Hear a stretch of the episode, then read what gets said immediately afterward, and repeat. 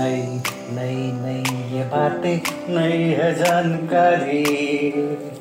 आ गई अब हमारी सीनियर्स की बारी। नई नई नई ये बातें नई है जानकारी। आ गई अब हमारी सीनियर्स की बारी। इनके अनुभव से अपनी बदली दुनिया सारी। इनके अनुभव से अपनी बदली दुनिया सारी, टाटा टाटी नाना नानी करते बातें प्यारी। सुन लो तुम, समझ लो तुम हाँ सुन लो तुम, समझ लो तुम, सुन लो तुम, समझ लो तुम, बात ये हमारी। खुश रखोगे इनको तो होगी खुशी तुम्हारी। नई बातें हैं ये देखो, नई जानकारी। आ गई अब हमारी सीनियर सिपारी किससे कहानियाँ सेहत और विज्ञान की बातें? रेडियो कार्यक्रम अनुभव। सीनियर्स की बात सीनियर्स के साथ। विज्ञान प्रसार। विज्ञान और प्रौद्योगिकी विभाग भारत सरकार एवं अलगप्पा विश्वविद्यालय कराईकुड़ू तमिलनाडु के संयुक्त तत्वावधान में प्रस्तुत करता है वरिष्ठ नागरिकों के लिए ऑडियो श्रृंखला अनुभव, जिसकी रूपरेखा बनाई है डॉक्टर आर श्रीधर ने। इस श्रृंखला के अंतर्गत ये कार्यक्रम आप सुन रहे हैं आईआईएमसी के सामुदायिक रेडियो, अपना रेडियो 96.9 एफएम पर। ये कार्यक्रम हमारे mentor, professor doctor Sangeeta Pranvendra के मार्गदर्शन में प्रस्तुत किया गया है। हमारे आज के कार्यक्रम का विषय है, अपना कितना ख्याल रखते हैं आप? साक्षात्कारकर्ता, कविता शर्मा। निर्माता, अपना रेडियो 96.9 एफएम। सहयोगी वरिष्ठ नागरिक हैं, सुनील कुमार, पूर्णिमा वत्स और विश्वजीत सिंह। खुशी एक ऐसा एहसास है, जिसकी हर किसी को तलाश है। गम एक ऐसा अनुभव है जो सबके पास है, मगर ज़िंदगी तो वही जीता है जिसको खुद पर विश्वास है। अपना रेडियो 96.9 एफएम में आप सभी का स्वागत है। आप सुन रहे हैं कार्यक्रम अनुभव, मैं हूँ कविता शर्मा। और आज अपने कुछ अनुभव शेयर करने के लिए मेरे साथ स्टूडियो में मौजूद है मेरे कुछ मेहमान, मेरे कुछ वरिष्ठ नागरिक। सबसे पहले एक एक करके उनका हम इंट्रोडक्शन लेंगे। सर, अपना नाम बताइए। मैं विश्वजीत सिंह और मेरी उम्र बासठ साल है। और हम अच्छे से अपनी लाइफ एंजॉय कर रहे हैं। मैं पूर्णिमा वत्स मेरी उम्र अट्ठावन साल है। मेरा नाम सुनील है मेरी उम्र है फिफ्टी नाइन ईयर्स तो आप सभी का मेरे कार्यक्रम में बहुत बहुत स्वागत है। धन्यवाद। धन्यवाद। धन्यवाद। तो आज का जो हमारा विषय है वो यही है कि आप अपना कितना ख्याल रखते हैं और कैसे रखते हैं और हम सब की जो ज़िंदगी होती है चाहे हम उम्र के किसी भी पड़ाव में हैं अपना ख्याल तो हम सबको ही रखना चाहिए, क्योंकि अगर हम खुद का ख्याल नहीं रखेंगे तो फिर कौन रखेगा? सबसे पहले बात करेंगे विश्वजीत जी से और उनसे पूछेंगे, आपने अपनी उम्र बताई है बासठ साल, लेकिन वो एज कहीं दिखती नहीं है। कैसे रखते हैं अपना ख्याल? देखिए, उसके लिए ना कोई ऐसा नहीं है कि दिखना या वो होना चाहिए। बस आपको अपने ख्याल रखने के अंदर एक जुनून होना चाहिए। मैं सुबह उठता हूँ तकरीबन पाँच बजे। पाँच बजे उठ के बस थोड़ा सा मतलब एक लीटर करीब पानी पीता हूँ गर्म और उसके बाद फ्रेश होता हूँ और फटाफट बस सीधा पार्क निकल जाता हूँ। जी। और पार्क में जाके तकरीबन मैं लगाता हूँ डेढ़ से दो घंटे। हम्म। इतना बहुत है उसके बाद तो फिर थक जाते हैं। नहाए धोए उसके बाद कितने बजे उठते हैं सर? मैं सुबह पाँच बजे उठ जाता हूँ। पाँच बजे उठ जाते हैं। हाँ। पूर्णिमा जी के पास जाएँगे बहुत ग्लोइंग सी इनकी स्किन है और ये लग भी नहीं रही है कि 58 इयर्स की होंगी। मैम आप बताइए आप कैसे अपना ख्याल रखती हैं? ऐसा है मैं सुबह पौने पाँच पाँच बजे के बीच में उठ जाती हूँ। सुबह सात्विक वेला होती है सात्विक वेला में उठ के सुबह पूजा का नहा धो के सबसे पहले पूजा करती हूँ। उसके बाद फिर अपने रूटीन के काम करके थोड़ा सा एक्सरसाइज अच्छा। डेली की वो करके उसके बाद फिर क्योंकि वर्किंग हो तो मुझे खाना वगैरह बनाना पड़ता है और सबसे ज़्यादा ख्याल मेरे को ये रहता है कि मैं अपनी दवाई बीपी है मुझे जी। वो मैं समय पे लूँ। कोई मुझे ये नहीं कहता कि तुम्हें दवाई खाई है या नहीं खाई। जी। वो मुझे अपने आप ख्याल रखना है क्योंकि यदि मैं स्वस्थ नहीं हूँ तो मेरा परिवार भी स्वस्थ नहीं। जी बिल्कुल सही बात आपने बोली है कि वो जो दवाई खाने का जो टाइम है या फिर अपनी चीज़ों को करने का वो जो तरीका है वो हमें खुद को ही याद रखना बहुत ज़रूरी है। सुनील जी सेम प्रश्न मेरा आपसे है कि अपने आप का ख्याल कैसे रखते हैं आप? सबसे पहले तो वही पूछूँगी। मैं सुबह तकरीबन पाँच से साढ़े पाँच बजे मैं भी उठ जाता हूँ। उठने के बाद मेरा जो सबसे पहले प्रायोरिटी होती है वो मेरा वो जॉग करने के लिए जाना है घूमना है फिरना है समय से अपने घर पे आना नहाना धोना है। उसके बाद में फिर अपना थोड़ा सा ईश्वर की जो हमारे ईश्वर हैं प्रभु हैं भगवान हैं जो भी कुछ है अपना पूजा पाठ करना है। और अपने खान पीन पर विशेष ध्यान देते हैं। और संडे टू संडे खेलना कूदना बच्चों के संग जाना उनको समय देते हैं। बच्चों के संग हम खेलते हैं तो हमारी भी बॉडी फिट रहती है। जी। तो थोड़ा सा एक्सरसाइज के तौर पे सब कुछ बेहतर चल रहा है। खान पीन पर विशेष ध्यान दिया जाता है। खान पीन पर विशेष ध्यान दिया जाता है। मैं विश्वजीत जी के पास जाऊँगी। जैसा कि सब लोग कहते हैं, जैसा खाए अन्न, वैसा होए मन। और पुराने समय में ज़्यादातर जो हमारे घर में दादा दादी और हमारे नाना नानी जो बड़े लोग होते थे, वो अक्सर खाने पीने पर विशेष ध्यान देते थे, क्योंकि वो कहते थे, जितना अच्छा आहार हम खाएँगे, उतनी ही ज़्यादा हमारी उम्र बढ़ेगी, हम बीमारियों से दूर रहेंगे।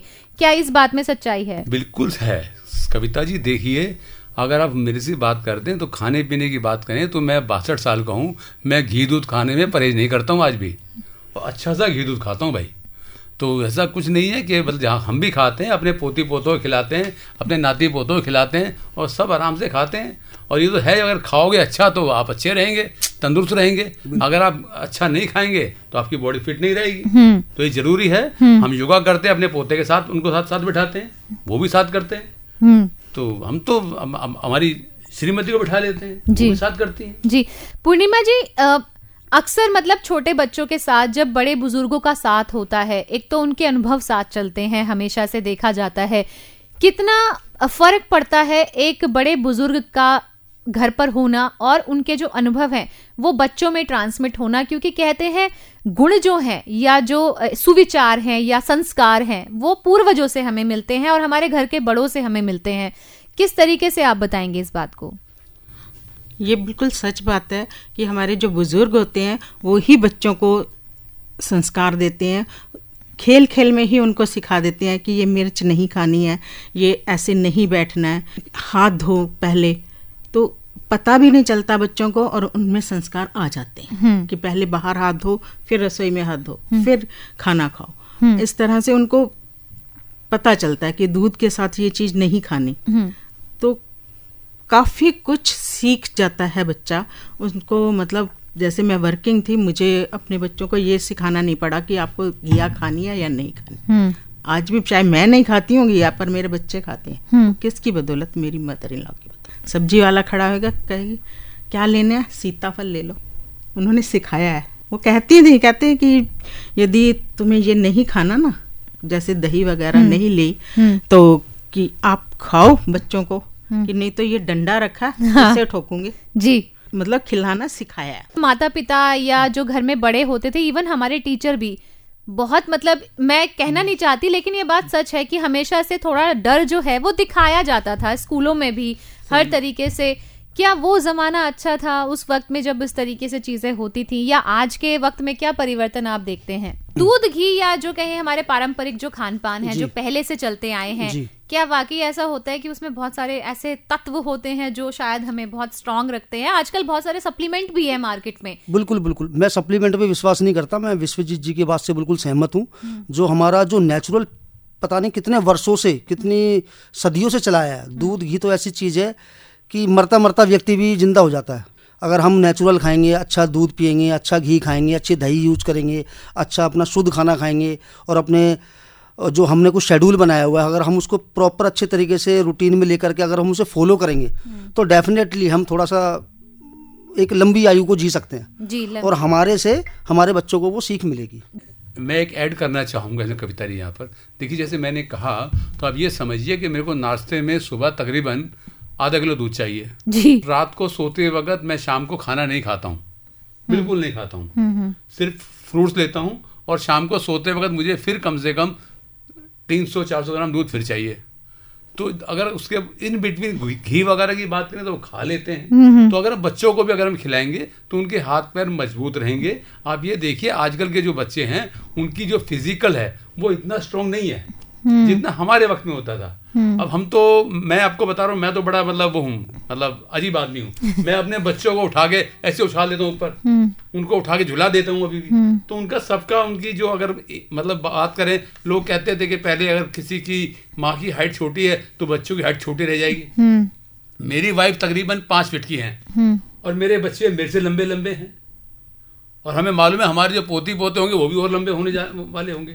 क्यों? क्योंकि हमने उनकी फ़िज़िकल एक्टिविटी के ऊपर ध्यान दिया। जी। हम उनको हर तरीके से फ़िज़िकल एक्टिविटी करवाते रहे।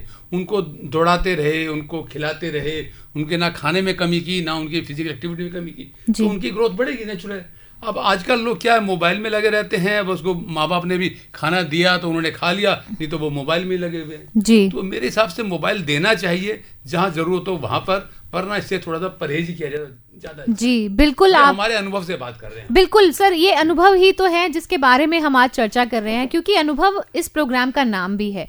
तो आप सभी वरिष्ठ नागरिकों के अनुभव जो है वो हर घर में पहुँचे जो ये विचार है क्योंकि इन सभी को फ़ायदा होने वाला है। फ़िज़िकल एक्टिविटीज़ पे पूर्णिमा जी विश्वजीत जी ने बात कही और इन्होंने बोला कि घर में जो बच्चे हैं, हम उनको फ़िज़िकल जो एक्टिविटी है, वो करवाते हैं। साथ साथ हम खुद भी फिट रहते हैं। मैं आपसे जानना चाहूँगी कि जो बात इन्होंने बोली, वो किस हद तक सही है और खुद फिट है तो हम सबके बारे में सोच सकते हैं। अगर हम खुद ही फिट नहीं है तो हम किसके बारे में सोचेंगे? इन्होंने बिल्कुल सही कहा है क्योंकि हम खुद फिट हैं तो हम अपने बच्चों को भी फिट रखेंगे। उनको सिखा सकते हैं कि ऐसे दौड़ लगाओ ऐसे एक्सरसाइज करो। यदि हम ही फिट नहीं होंगे तो फिर हम कैसे करके दिखा सकते हैं? जी। सुनील जी पहले ऐसा होता था कि इतनी सारी सुविधाएँ शायद जो हमारे बड़े बुज़ुर्ग थे हम हम तो खैर बहुत क्या कहूँ ब्लेस्ड बोलूँ या अनलक्की बोलूँ कि हम ऐसे एरा में पैदा हुए हैं जहाँ हमारे पास हर चीज़ की सुविधा है। हमें कुछ करना नहीं पड़ेगा। लेकिन मुझे लगता है उतने ही अनलक्की भी हैं क्योंकि उस खान पान से हम दूर हैं जो शायद हमारे बड़े बुज़ुर्ग खाते थे। या उन तमाम फैसिलिटीज़ से हम दूर हैं जो कि गाँव गाँव में, हर जगह हमें मिलती थी। पहले के लोग पैदल चलने में बहुत बिलीव करते थे। और पैदल चलते थे शायद इसी वजह से तंदुरुस्त रहते थे। कितनी ज़रूरी होती है वो तमाम चीज़ें हेल्दी रहने के लिए जो कि आपकी हेल्थ में भी मुझे दिख रही है। उसका सबसे बड़ा तो मैं आपको यही कहना चाहूँगा मैम, जैसे आपने बताया कि पैदल चलना पैदल चलना बहुत अच्छी चीज़ होती है। अगर कोई बंदा किलोमीटर, एक किलोमीटर, डेढ़ किलोमीटर, दो किलोमीटर अगर वो सुबह में या शाम में अगर वो पैदल चलते हैं तो उनकी सेहत में बहुत फ़ायदेमंद होता है। फिर जिस चीज़ को ना हम फॉलो करते हैं ना तो उसी चीज़ को ना हमारे बच्चे फैमिली में देखते हैं कि हमारे डैडी ऐसे कर रहे हैं हमारे दादाजी ऐसे कर रहे हैं तो वो ऐसे करें। जब मैं थोड़ी सी उम्र मेरी काफ़ी कम थी तो मैं क्रिकेट खेलता था। मेरा बेटा मेरे साथ जाता था कि पापा क्रिकेट खेलते हो? हाँ बेटा क्रिकेट खेलता हूँ। मेरा बच्चे ने मेरे साथ जाके छः साल सात साल की उम्र से क्रिकेट खेलना शुरू करा। और आज वो अच्छे तरीके से क्रिकेट खेलता है मैंने क्रिकेट खेलना छोड़ दिया क्योंकि मैंने संन्यास ले लिया। अब अच्छा। वो। क्रिकेट खेल रहा है। तो आप क्या तो, क्रिकेट के प्लेयर रहे हैं? बिल्कुल रहे हैं। अच्छा। लोकल क्रिकेट खेला है क्लब से खेला है और अभी भी कभी मौका मिलता है तो खेल तो सकते नहीं मगर एम्पायर तो बनते हैं। बिल्कुल। मगर मैं ये देखता हूँ कि जो बच्चे मेरे को देखते थे ना पहले वो बच्चे अब वहाँ पर बीस बाईस साल 25 साल की उम्र में आके वो खेलते हैं और वो हमारे को अपने प्रेरणा मानते हैं। जी। अगर हमने ऐसा ना किया होता तो शायद वो बच्चे हमें नहीं देखते तो मतलब मैं ये कह सकती हूँ कि खेल कूद में रहना आपकी हेल्थ का एक बहुत बड़ा मंत्र है। बिल्कुल। हकीकत बात है इसमें कोई दो राय नहीं है। पहले आज से 20 साल पहले बच्चे क्या करते थे? गुल्ली डंडा खेलते थे। एक खाते थे दो मारते थे फिर घर पे आते थे फिर घर घर पे चार पड़ते थे। तो बच्चे ज़्यादा मज़बूत रहते थे। जी। जी विश्वजीत जी को बहुत इस बात पे मुझे लग रहा है हँसी आ रही है। इस हँसी के पीछे क्या कारण है? ये बिल्कुल मैं इनके सुनील जी से बिल्कुल एग्री करूँगा बिल्कुल इसमें क्योंकि इसने इन्होंने बिल्कुल ठीक कहा है। भाई हमारे वक्त में क्या होता था जब हम छोटे होते थे तो हमारे वक्त में हम लोग दूर तक खेलने जाया करते थे। और खेलने की इतनी छूट नहीं होती थी। घर वाले कहते थे पढ़ाई करो। अब पढ़ाई कितनी करें? भाई खेल कूद भी ज़रूरी है। जैसे आप खेल कूद के आते थे तो लगता था घर से वहाँ से खेल कूद के आए और घर पे आते दो चार पड़ती थी। तो इसलिए मेरे को हँसी आ गई सुनील जी से मैं इत्तेफाक रखता हूँ। मैंने बहुत क्रिकेट खेली मैंने बहुत वॉलीबॉल खेली बहुत कबड्डी खेली मतलब हमने कोई खेल छोड़ा ही नहीं। तो हम वही चीज़ें अपने बच्चों को देते रहे। अब आज मेरा पोता है पाँच साल का है हम उसके साथ खेलते हैं। वो मेरे पास आता दादू चलो फुटबॉल खेलो। चल भाई फुटबॉल खेलते हैं। तो हम खेलते हैं भाई। तो बच्चों को खिलाते हैं हम भी खेलते हैं और इसलिए फिट रहते हैं। हाँ, फिट है तभी तो खेल पाते हैं। सीधी बात है। जी। मैं कहता फिट है इसलिए खेल पाते हैं ना। और अभी तो हम तो अगर भगवान ठीक रखे तो अभी तो हम सात आठ दस साल तक और खेल सकते हैं। जी। सबसे बड़ी बात उसमें सोचने वाली ये है कि जब हम अपने बच्चों के संग नाती पोतों के संग अगर हम फुटबॉल खेलना चाहते हैं ना पोते को हमें नहीं सिखाना पड़ता कि दादू ऐसे खेलो। क्योंकि दादू को तो ऑलरेडी पता है जी। कि खेलना कैसे जी। है लात कब मारनी है? जी।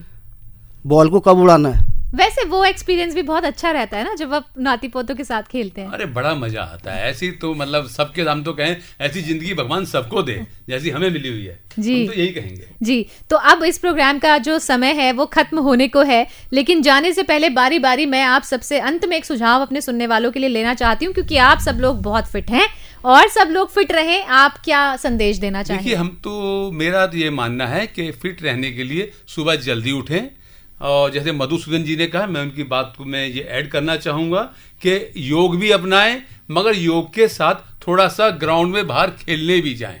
अपने आप को थोड़ा सा उसमें रखें, अगर खान पीन का विशेष ख्याल रखें, बस यही सब रखें तो काफ़ी है, बस चलता रहेगा। पूर्णिमा जी, आप क्या कहेंगी कि अपना ख्याल कितना ज़रूरी है और आपने जो आज तक अपना ख्याल रखा है जिसकी वजह से आप अब तक फिट हैं तो ऐसे ही क्या संदेश आप हमारे सुनने वालों को देंगी? बस यही कहना चाहूँगी कि अपना ख्याल रखोगे तो दूसरों का रख सकते हो। अपना नहीं रखोगे तो दूसरों का कैसे करोगे? यदि हम खुद ही बीमार हैं तो मैं किसी की सेवा कैसे कर सकती हूँ? जी। इसलिए अपना ख्याल पहले रखना है तभी तुम दूसरों का ख्याल रख पाओगे। सुबह जल्दी उठें और हो सके तो थोड़ा भगवान की तरफ़ ध्यान होना चाहिए और थोड़ा ज़्यादा नहीं तो थोड़ी सैर कर लें। हम्म। टाइम नहीं होता और हल्की फुल्की एक्सरसाइज जो हम अपना आराम से कर सकें वो शामिल करनी चाहिए हमें अपने जी।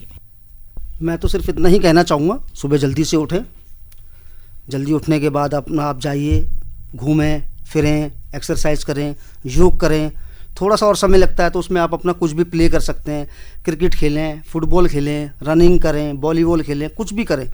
खेल कूद ज़रूरी है योग ज़रूरी है और खान पीन का विषय तो कुछ ऐसा है जो आपका दिल करे वो खाएँ। जी। जो आपका दिल करे वो खाएँ। अब आपका दिल करता है कि मुझे ये खाना है और घर वाले कहते हैं मुझे वो आपको नहीं खाना चाहिए तो वो भी गलत है। जो आपका दिल करता खाएँ। मगर अपने रूटीन को बना के रखें उस रूटीन को इस तरीके से आप फॉलो करें कि आपका स्वास्थ्य आपका जो स्वास्थ्य है वो अच्छा रहे और जो आपके प्रति जो आपकी फैमिली वाले हैं वो सब आपको फॉलो करते रहें और उसके साथ आप भी चलते रहें। जी। मैं यही कहना चाहूँगा। जी बहुत अच्छे विचार हैं आप सबके और मैं तो यही कामना करूँगी कि जैसे आप मेरे सामने आज फिट बैठे हैं और आपने इतनी अच्छी जो चीज़ें हमारे सुनने वालों के साथ शेयर की अपने एक्सपीरियंस लाइफ के बताए तो आप सभी को आपके अच्छे स्वास्थ्य के लिए बहुत बहुत कामनाएँ। आप सभी मेरे कार्यक्रम में शामिल हुए बहुत बहुत धन्यवाद। आपका भी धन्यवाद। आपका भी धन्यवाद। बहुत बहुत बहुत-बहुत धन्यवाद। तो दोस्तों सुंदर तन है सुंदर मन है सुंदर है काया। थोड़ा करें ईश्वर का ध्यान क्योंकि हम में है एक संसार समाया।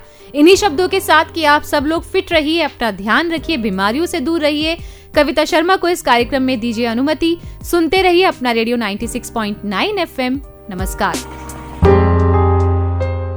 अभी आप विज्ञान प्रसार, विज्ञान और प्रौद्योगिकी विभाग भारत सरकार एवं अलगप्पा विश्वविद्यालय, कराईकुड़ू, तमिलनाडु के संयुक्त तत्वावधान में प्रस्तुत की गई वरिष्ठ नागरिकों के लिए ऑडियो श्रृंखला अनुभव सुन रहे थे, जिसकी रूपरेखा बनाई है डॉक्टर आर श्रीधर ने। इस श्रृंखला में ये कार्यक्रम आपने सुना अपना रेडियो 96.9 एफएम सामुदायिक रेडियो पर।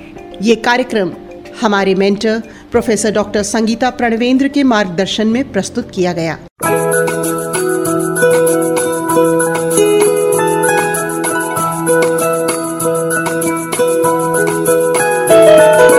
मेरी बस यही सपना। ज़िंदगी में हर कोई समझे हम सफ़र मुझे अपना अपना। बस अपना।